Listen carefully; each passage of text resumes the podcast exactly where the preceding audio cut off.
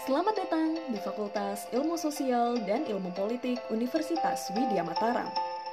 Fakultas Ilmu Sosial dan Ilmu Politik Visipol UWM merupakan salah satu fakultas unggulan di lingkungan Universitas Widya Mataram. Dengan tujuan untuk menciptakan lulusan yang berkarakter, memiliki moral, dan potensi sesuai dengan kebutuhan dunia kerja. Sejak tahun 1985, Visipol UWM memiliki dua program studi, yakni Administrasi Publik dan Sosiologi. Untuk menjawab tantangan global, di tahun 2018, Visipol UWM membuka prodi baru, yaitu Prodi Ilmu Komunikasi. Masing-masing program studi memiliki peminatan yang dapat dipilih oleh mahasiswa, yakni Manajemen Publik dan Kebijakan Publik di program studi Administrasi Publik. Sosiologi dengan peminatan pemberdayaan kepada masyarakat, serta perencanaan komunikasi dan media dan jurnalistik di program studi ilmu komunikasi. Guna menunjang kegiatan Tridharma perguruan tinggi, Halo teman-teman kelas komunikasi antar manusia Pastinya hari ini cukup dikejutkan karena kuliah kita di pertemuan kelima um, lewat podcast. Nah memang ada beberapa mata kuliah yang uh, metodenya saya pakai podcast gitu. Dan kebetulan uh, ada kesempatan untuk membuat podcast ini uh, untuk penyampaian materi di pertemuan kelima. Ya jadi teman-teman nanti tugasnya adalah uh, mereview ya atau merangkum apa yang sudah uh, saya sampaikan di podcast ini ya jadi uh, disimak gitu Oke, di pertemuan kelima, uh, mungkin minggu lalu kita membahas soal karakteristik dan ciri-ciri komunikasi interpersonal, ya, termasuk juga aspek-aspek komunikasi interpersonal. Ya, jadi um, saya review lagi, ya, uh, di pertemuan kelima ini sebelum kita masuk ke pembahasan selanjutnya ya. Nah, jadi di aspek-aspek komunikasi internasional, kalau kemarin kita membahas uh, ahli yang me, apa ya, membuat ya, membuat beberapa um, teori mengenai komunikasi interpersonal atau komunikasi antar manusia, ada namanya De Vito. Ya, kemudian uh, De ini juga uh, dirangkum lagi teori-teorinya ya melalui tulisannya Liliwari ya.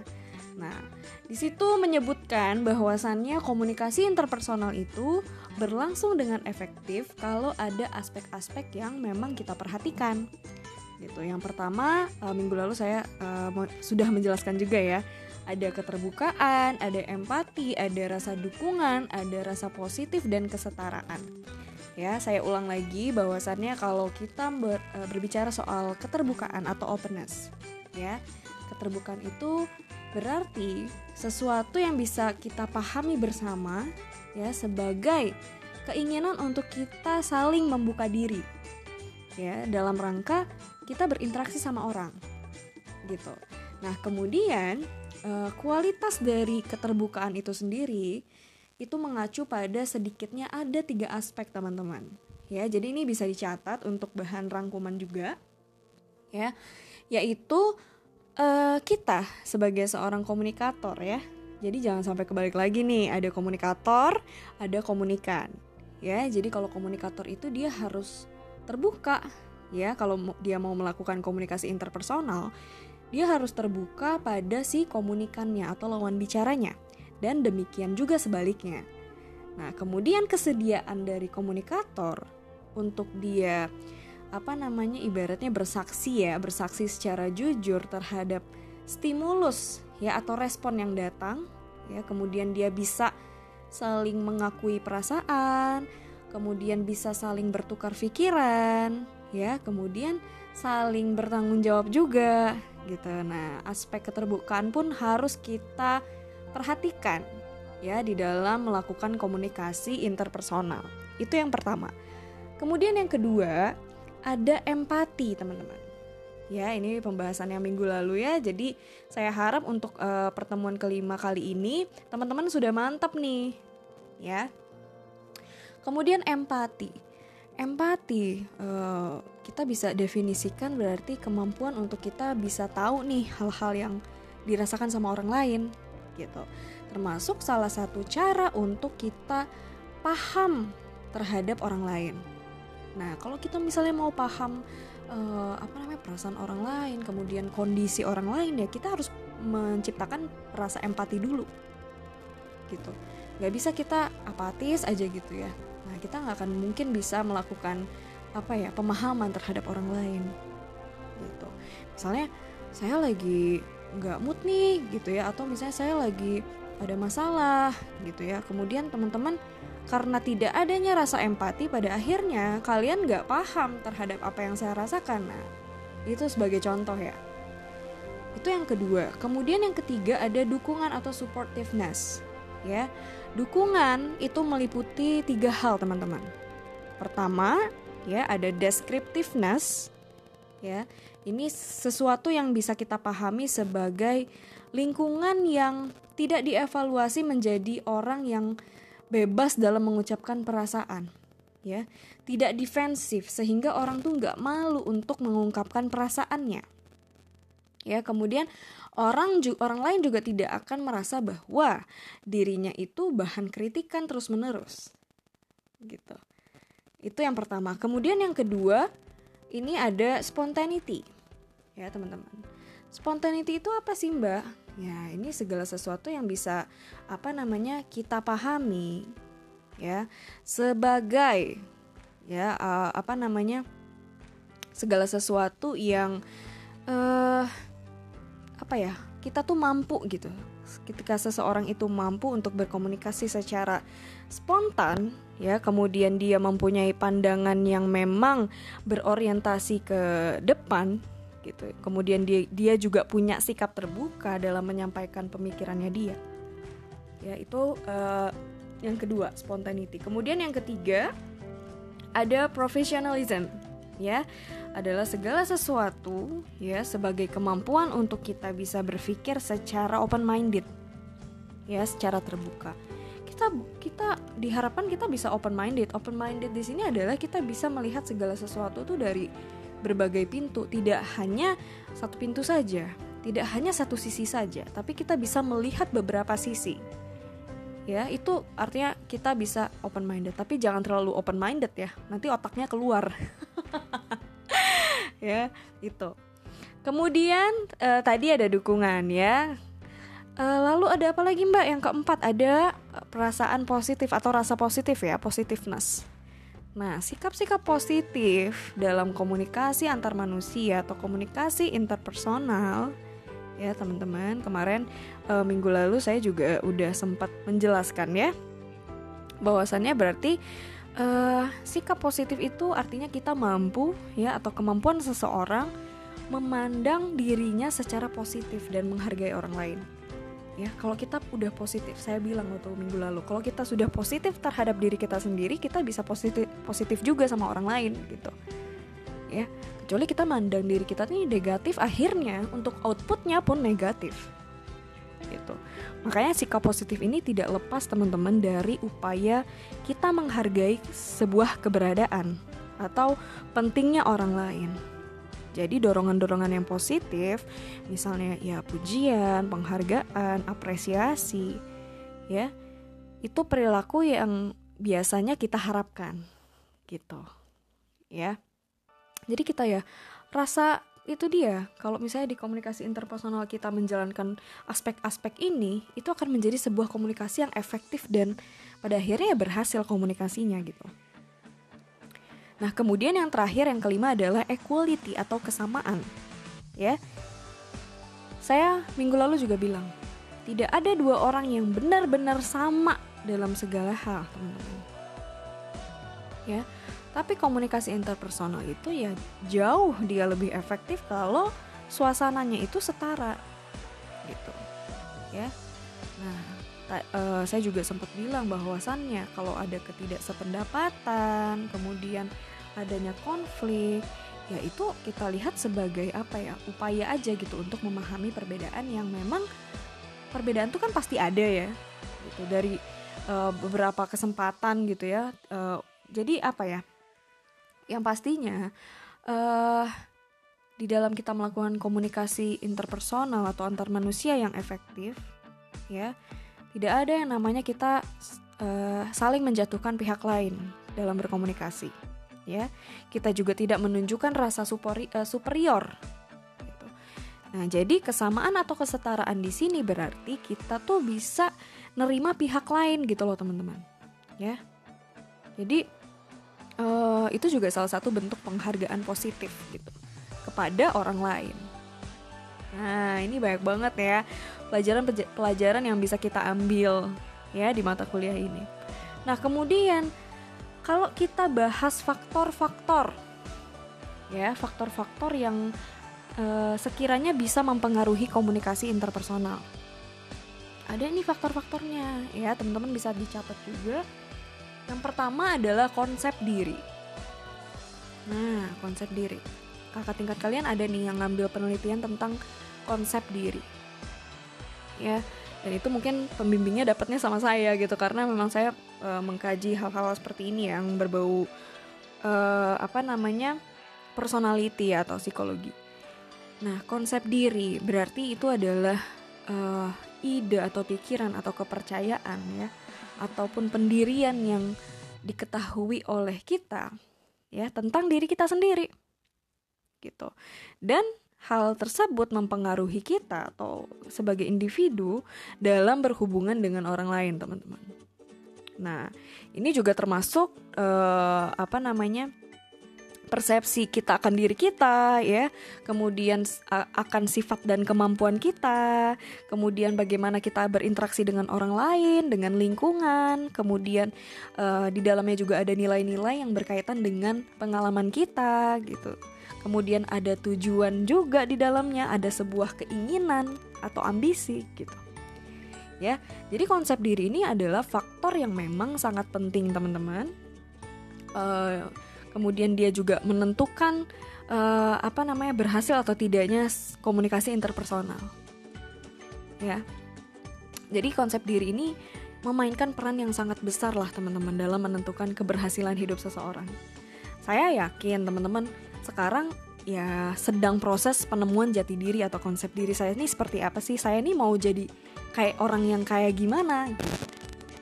Ya jadi konsep diri itu ya dia bisa mempengaruhi kemampuan berpikir seseorang teman-teman. Ya kalau orang yang e, memiliki konsep diri yang buruk ya dia akan mengakibatkan rasa tidak percaya diri. Ya berarti dia belum punya nih konsep dirinya atau ibaratnya kita kan hidup ini harus berprinsip gitu ya. Pada akhirnya kita nggak nggak berani coba hal-hal baru ya. Kemudian tidak berani juga mencoba hal yang menantang. Kita takut gagal kita takut apa namanya e, merasa diri itu bodoh atau rendah diri pada akhirnya. Kemudian ada rasa-rasa kayaknya saya ini nggak berharga deh gitu. Ya kemudian merasa kayaknya nggak layak untuk sukses atau dapat nilai bagus kemudian ada timbul-timbul uh, timbul rasa pesimis. Ya dan masih banyak lagi. Nah sebaliknya teman-teman kalau kalian ya atau saya gitu memiliki konsep diri yang baik selalu optimis kemudian uh, berani mencoba hal-hal baru berani sukses berani gagal kemudian percaya diri kemudian antusias ya e, lalu kita bisa menghargai diri kita sendiri ya berani untuk menetapkan tujuan hidup kita e, berani untuk bersikap dan berpikir ya. Nah kemudian kita merasa saya ini bisa diandalkan. Nah kalau udah kayak gitu berarti konsep diri adalah hal yang penting kan untuk seseorang dalam melakukan interaksi. Ada yang nanya misalnya sama Mbak Sulbi Mbak Sulbi saya tuh orangnya kurang percaya diri. Gimana ya caranya? Gitu untuk bisa berinteraksi lebih aktif gitu. Nah caranya adalah kita juga bisa membuka diri teman-teman. Ya membuka diri. Itu yang kedua ini masuk poin yang kedua ya faktor-faktor di komunikasi interpersonal yang mempengaruhi sebuah hubungan. Membuka diri adalah pengungkapan sebuah reaksi gitu teman-teman. Ya dan tanggapan seseorang terhadap situasi yang sedang dihadapi. Kemudian dia juga bisa memberikan informasi yang relevan tentang peristiwa di masa lalu ya untuk pemahaman kita sekarang. Gitu. Jadi kan kita pastinya belajar dari masa lalu ya kan? Gitu. Jadi membuka diri itu berarti kita bisa membagikan kepada orang lain tentang perasaan terhadap sesuatu yang memang kita sudah lakukan gitu atau perasaan seseorang terhadap kejadian-kejadian yang baru saja dia lihat gitu atau alamin. Jadi semakin sering orang itu uh, berkomunikasi dengan cara membuka diri kepada orang lain, dia akan lebih paham ya kelebihan atau kekurangan yang ada ada pada dirinya gitu. Ya. Jadi kalau misalnya orangnya jarang ngobrol, uh, ngobrol, jarang bersosialisasi, dia tuh nggak akan paham akan dirinya. Itu. Ya, karena dia nggak ada pembanding gitu loh. Jadi seseorang itu dia bisa belajar menutupi kekurangan yang memang dia punya dengan meningkatkan kepercayaan diri. Dengan meningkatkan rasa saling menghargai gitu loh. Ya. Jadi pembukaan diri dalam komunikasi interpersonal yang pertama ya bisa dicatat sikap terbuka kepada yang lain dan bersikap terbuka bagi yang lain gitu. Jadi kedua proses ini bisa berlangsung secara serentak gitu loh teman-teman. Ya kalau misalnya kedua belah pihak ini dia e, menghasilkan hubungan yang terbuka ya antara seseorang dengan seseorang lainnya gitu. Ya itu membuka diri. Kemudian nah ini ya percaya diri ini yang mungkin jadi problem teman-teman sekarang ya ada yang merasa belum percaya diri percaya diri itu adalah salah satu faktor yang sangat mempengaruhi teman-teman dalam kita berkomunikasi.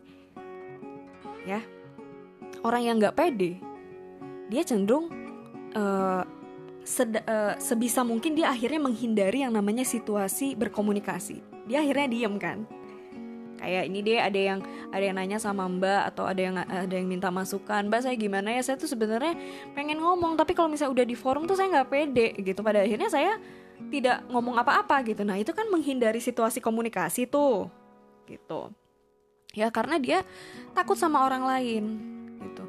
Takut orang itu ngejek atau menyalahkan dia ya apalagi misalnya ngomong gitu. Sehingga pada akhirnya dia cenderung diam ketika diinteraksi Nah, hal-hal seperti ini makanya saya bilang bahaya kalau misalnya orang itu nggak pede. Dia selalu bersikap merasa gagal, merasa apa namanya? Ya, dalam setiap kegiatan yang dilakukan tuh dia selalu merasa gagal gitu loh. Ya, jadi membangun kepercayaan diri ini bisa dilakukan ya dengan uh, kita mengikuti berbagai kegiatan pelatihan yang berhubungan dengan banyak orang, nanti teman-teman juga akan belajar public speaking.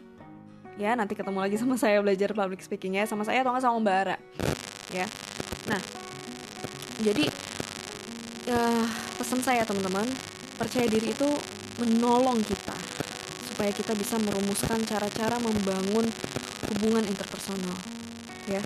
Kalau misalnya kita udah pede wah komunikasi itu lancar banget gitu loh teman-teman ya jadi uh, banyak sekali hal-hal yang memang bisa kita pelajari ya teman-teman ya dari apa namanya komunikasi interpersonal ini gitu. Nah saya harap teman-teman juga um, bisa termotivasi gitu pada akhirnya ya. Jadi komunikasi ini saya bilang adalah jurusan yang sangat tepat karena kita juga belajar bersentuhan dengan ilmu-ilmu psikologi, ilmu-ilmu sosiologi gitu. Karena kita adalah uh, apa ya satu kesatuan gitu. Jadi ilmunya ini beririsan gitu. Ya. Nah oke okay, um, mungkin podcast kita kali ini um, sudah selesai ya. Jadi nanti uh, di pertemuan mungkin pertemuan keberapa ya saya bikin podcast lagi, teman-teman mendengarkan dan saya mau kalian semuanya bisa mereview podcastnya ya dengan bahasa masing-masing. Jangan terlalu mengkopas apa yang sudah saya bicarakan. Jadi kalian kembangkan lagi ya. Um, kemudian jangan sampai uh, karena kalian males dengerin pada akhirnya kalian kopas aja di Google atau lihat uh, referensi kemudian kalian tinggal kopas gitu. Nah itu uh, saya bisa deteksi gitu. Jadi teman-teman saya harap silahkan kalian mau mengembangkan bahasa seperti apa saya tidak akan menyalahkan ya. Uh, tidak ada yang benar tidak ada maksudnya tidak ada tidak ada yang salah gitu. Jadi saya uh, lebih mengapresiasi teman-teman ketika kalian bisa mengembangkan segala sesuatunya itu dengan bahasa sendiri gitu ya. Jadi ya udah pede aja gitu ya. Kalau misalnya kalian mau resum ya kalian silahkan explore seluas mungkin lah gitu ya teman-teman oke um, mungkin podcastnya um, saya sudahi, saya cukupkan sampai di sini. Uh, terima kasih atas partisipasinya dalam mendengarkan podcast saya ini. Semoga bisa bermanfaat ya untuk teman-teman. Dan jangan lupa juga uh, review podcast di pertemuan kelima kali ini itu akan saya hitung presensinya. Gitu. Jadi kalau misalnya yang gak mereview uh, hanya mendengarkan saja saya tidak hitung presensinya. Gitu ya. Jadi saya harap teman-teman bisa mendengarkan sampai beres nih gitu podcastnya ya. Karena nggak lama kok cuman 20 menitan ya. Oke terima kasih teman-teman. Sampai ketemu lagi di, di lain waktu. Assalamualaikum warahmatullahi wabarakatuh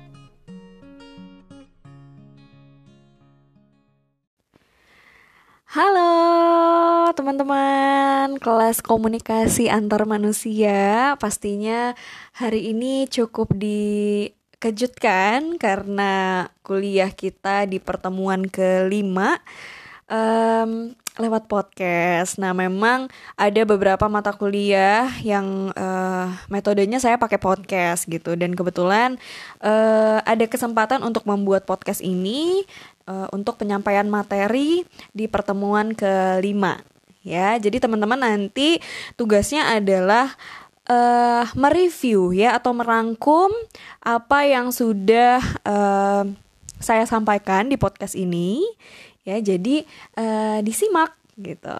Oke, di pertemuan kelima uh, mungkin minggu lalu kita membahas soal karakteristik dan ciri-ciri komunikasi interpersonal ya termasuk juga aspek-aspek komunikasi interpersonal. Ya jadi um, saya review lagi ya uh, di pertemuan kelima ini sebelum kita masuk ke pembahasan selanjutnya ya. Nah jadi di aspek-aspek komunikasi internasional kalau kemarin kita membahas uh, ahli yang me, apa ya membuat ya membuat beberapa teori mengenai komunikasi interpersonal atau komunikasi antar manusia. Ada namanya De Vito. Ya, kemudian uh, De ini juga uh, dirangkum lagi teori-teorinya ya melalui tulisannya Liliwari. Ya. Nah, di situ menyebutkan bahwasannya komunikasi interpersonal itu berlangsung dengan efektif kalau ada aspek-aspek yang memang kita perhatikan gitu. Yang pertama uh, minggu lalu saya uh, sudah menjelaskan juga ya, ada keterbukaan, ada empati, ada rasa dukungan, ada rasa positif dan kesetaraan. Ya, saya ulang lagi bahwasannya kalau kita ber, uh, berbicara soal keterbukaan atau openness, ya, keterbukaan itu berarti sesuatu yang bisa kita pahami bersama, ya, sebagai keinginan untuk kita saling membuka diri, ya, dalam rangka kita berinteraksi sama orang gitu. Nah, kemudian uh, kualitas dari keterbukaan itu sendiri itu mengacu pada sedikitnya ada tiga aspek teman-teman.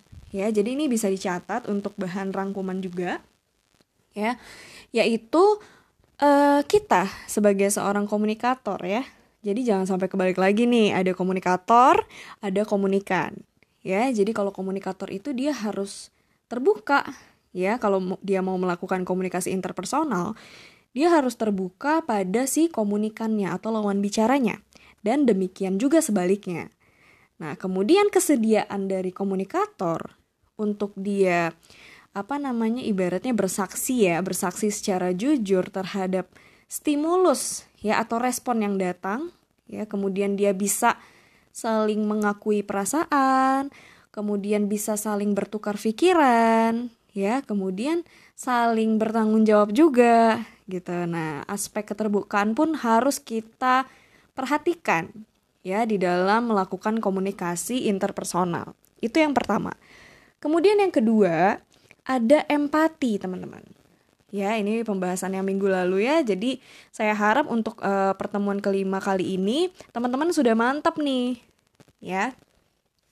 Kemudian empati empati uh, kita bisa definisikan berarti kemampuan untuk kita bisa tahu nih hal-hal yang dirasakan sama orang lain gitu termasuk salah satu cara untuk kita paham terhadap orang lain Nah, kalau kita misalnya mau paham uh, apa namanya perasaan orang lain, kemudian kondisi orang lain ya kita harus menciptakan rasa empati dulu, gitu. Gak bisa kita apatis aja gitu ya. Nah, kita nggak akan mungkin bisa melakukan apa ya pemahaman terhadap orang lain, gitu. Misalnya saya lagi nggak mood nih gitu ya, atau misalnya saya lagi ada masalah gitu ya. Kemudian teman-teman karena tidak adanya rasa empati, pada akhirnya kalian nggak paham terhadap apa yang saya rasakan. Nah, itu sebagai contoh ya. Itu yang kedua. Kemudian yang ketiga ada dukungan atau supportiveness. Ya, dukungan itu meliputi tiga hal teman-teman. Pertama, ya ada descriptiveness. Ya, ini sesuatu yang bisa kita pahami sebagai lingkungan yang tidak dievaluasi menjadi orang yang bebas dalam mengucapkan perasaan ya tidak defensif sehingga orang tuh nggak malu untuk mengungkapkan perasaannya ya kemudian orang orang lain juga tidak akan merasa bahwa dirinya itu bahan kritikan terus menerus gitu.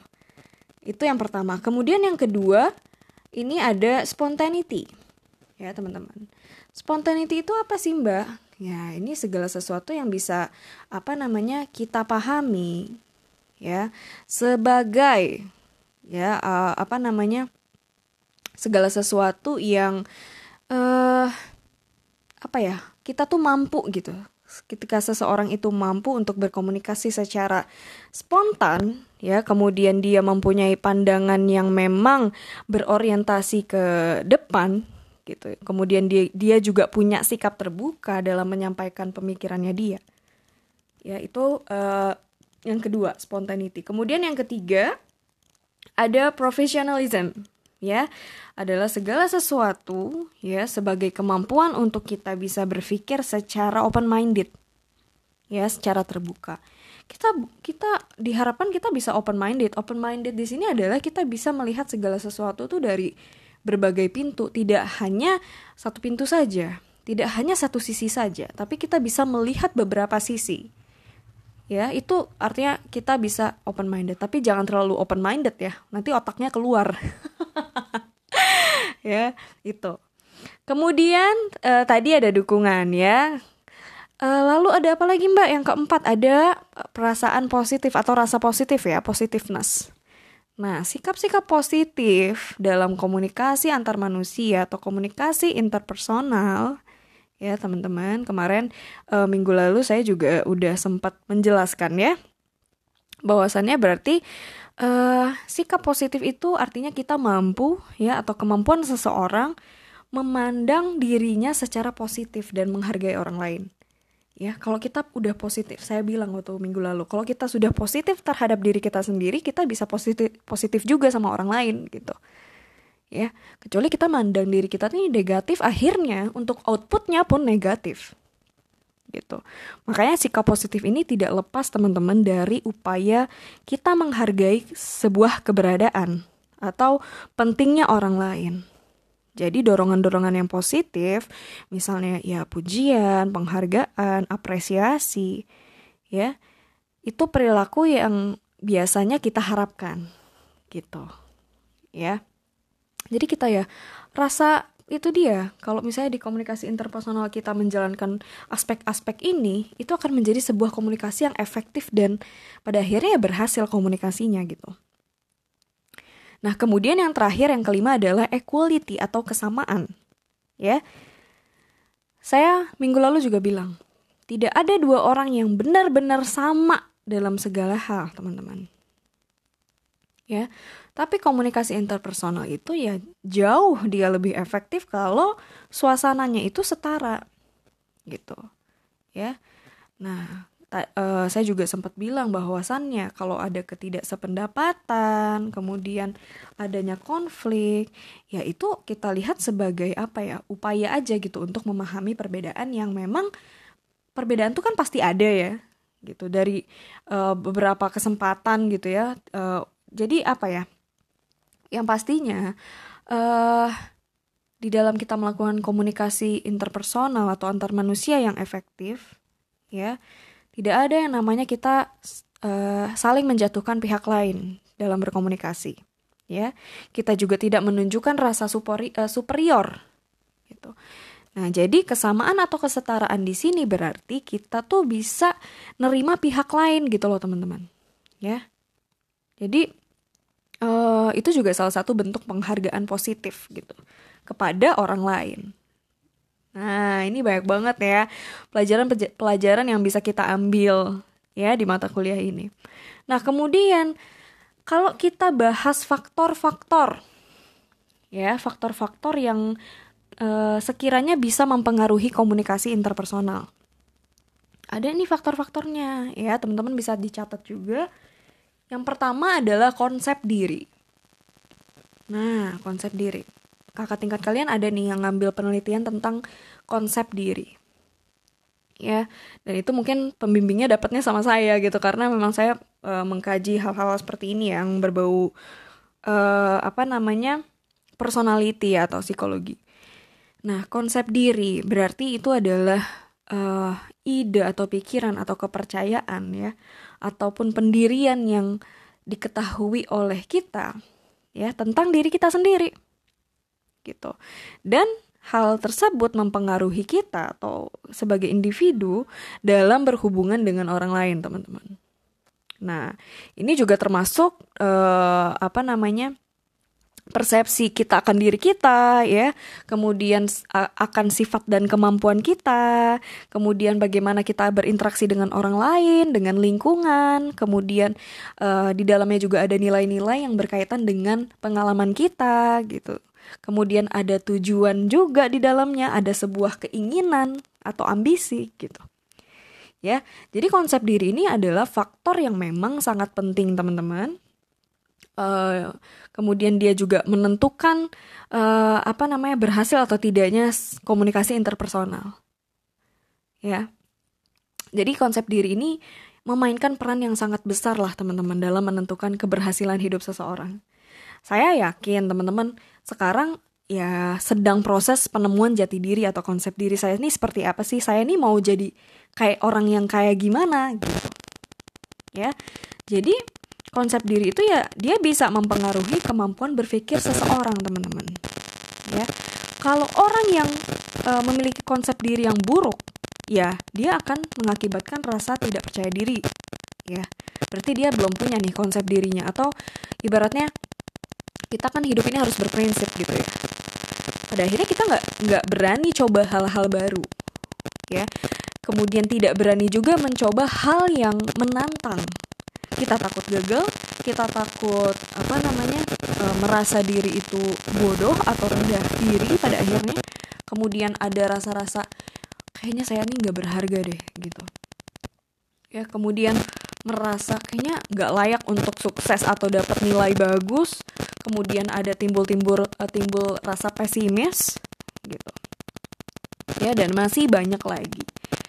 Nah sebaliknya teman-teman kalau kalian ya atau saya gitu memiliki konsep diri yang baik selalu optimis kemudian uh, berani mencoba hal-hal baru berani sukses berani gagal kemudian percaya diri kemudian antusias ya e, lalu kita bisa menghargai diri kita sendiri ya berani untuk menetapkan tujuan hidup kita e, berani untuk bersikap dan berpikir ya nah kemudian kita merasa saya ini bisa diandalkan. Nah kalau udah kayak gitu berarti konsep diri adalah hal yang penting kan untuk seseorang dalam melakukan interaksi gitu.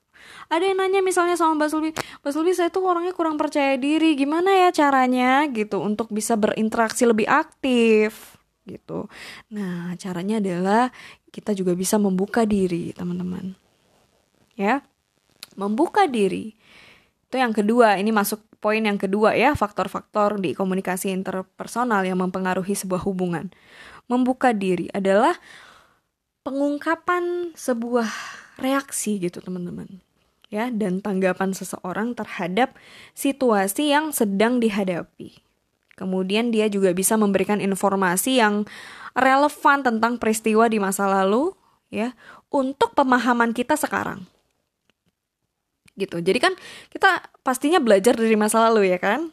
Gitu. Jadi membuka diri itu berarti kita bisa membagikan kepada orang lain tentang perasaan terhadap sesuatu yang memang kita sudah lakukan gitu atau perasaan seseorang terhadap kejadian-kejadian yang baru saja dia lihat gitu atau alamin.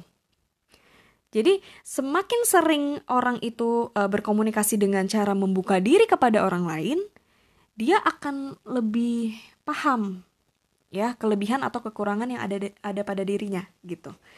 Ya jadi kalau misalnya orangnya jarang ngobrol uh, ngobrol jarang bersosialisasi dia tuh nggak akan paham akan dirinya. Itu. Ya karena dia nggak ada pembanding gitu loh. Jadi seseorang itu dia bisa belajar menutupi kekurangan yang memang dia punya dengan meningkatkan kepercayaan diri dengan meningkatkan rasa saling menghargai gitu loh ya. Jadi pembukaan diri dalam komunikasi interpersonal yang pertama ya bisa dicatat sikap terbuka kepada yang lain dan bersikap terbuka bagi yang lain. Gitu. Jadi kedua proses ini bisa berlangsung secara serentak gitu loh teman-teman. Ya, kalau misalnya kedua belah pihak ini dia e, menghasilkan hubungan yang terbuka ya antara seseorang dengan seseorang lainnya gitu ya itu membuka diri. Kemudian nah ini ya percaya diri ini yang mungkin jadi problem teman-teman sekarang ya. Ada yang merasa belum percaya diri. Nah, percaya diri itu adalah salah satu faktor yang sangat mempengaruhi teman-teman dalam kita berkomunikasi. Ya. Orang yang nggak pede, dia cenderung uh, sed, uh, sebisa mungkin dia akhirnya menghindari yang namanya situasi berkomunikasi dia akhirnya diem kan. Kayak ini deh ada yang ada yang nanya sama mbak atau ada yang ada yang minta masukan mbak saya gimana ya? Saya tuh sebenarnya pengen ngomong tapi kalau misalnya udah di forum tuh saya nggak pede gitu. Pada akhirnya saya tidak ngomong apa-apa gitu. Nah itu kan menghindari situasi komunikasi tuh gitu. Ya karena dia takut sama orang lain gitu. Takut orang itu ngejek atau menyalahkan dia ya apalagi misalnya ngomong gitu. Sehingga pada akhirnya dia cenderung diam ketika diinteraksi gitu. Nah hal-hal seperti ini makanya saya bilang bahaya kalau misalnya orang itu nggak pede. Dia selalu bersikap merasa gagal merasa apa namanya ya dalam setiap kegiatan yang dilakukan tuh dia selalu merasa gagal gitu loh Ya, jadi membangun kepercayaan diri ini bisa dilakukan ya dengan uh, kita mengikuti berbagai kegiatan pelatihan yang berhubungan dengan banyak orang. Nanti teman-teman juga akan belajar public speaking. Ya, nanti ketemu lagi sama saya belajar public speaking ya, sama saya atau nggak sama Mbak Ara. Ya. Nah, jadi uh, pesan saya teman-teman, percaya diri itu menolong kita supaya kita bisa merumuskan cara-cara membangun hubungan interpersonal ya. Kalau misalnya kita udah pede wah komunikasi itu lancar banget. Gitu loh teman-teman. Ya jadi uh, banyak sekali hal-hal yang memang bisa kita pelajari ya teman-teman ya dari apa namanya komunikasi interpersonal ini gitu. Nah saya harap teman-teman juga um, bisa termotivasi gitu pada akhirnya ya jadi komunikasi ini saya bilang adalah jurusan yang sangat tepat karena kita juga belajar bersentuhan dengan ilmu-ilmu psikologi, ilmu-ilmu sosiologi gitu. Karena kita adalah ta, apa ya? satu kesatuan gitu. Jadi ilmunya ini beririsan gitu. Ya.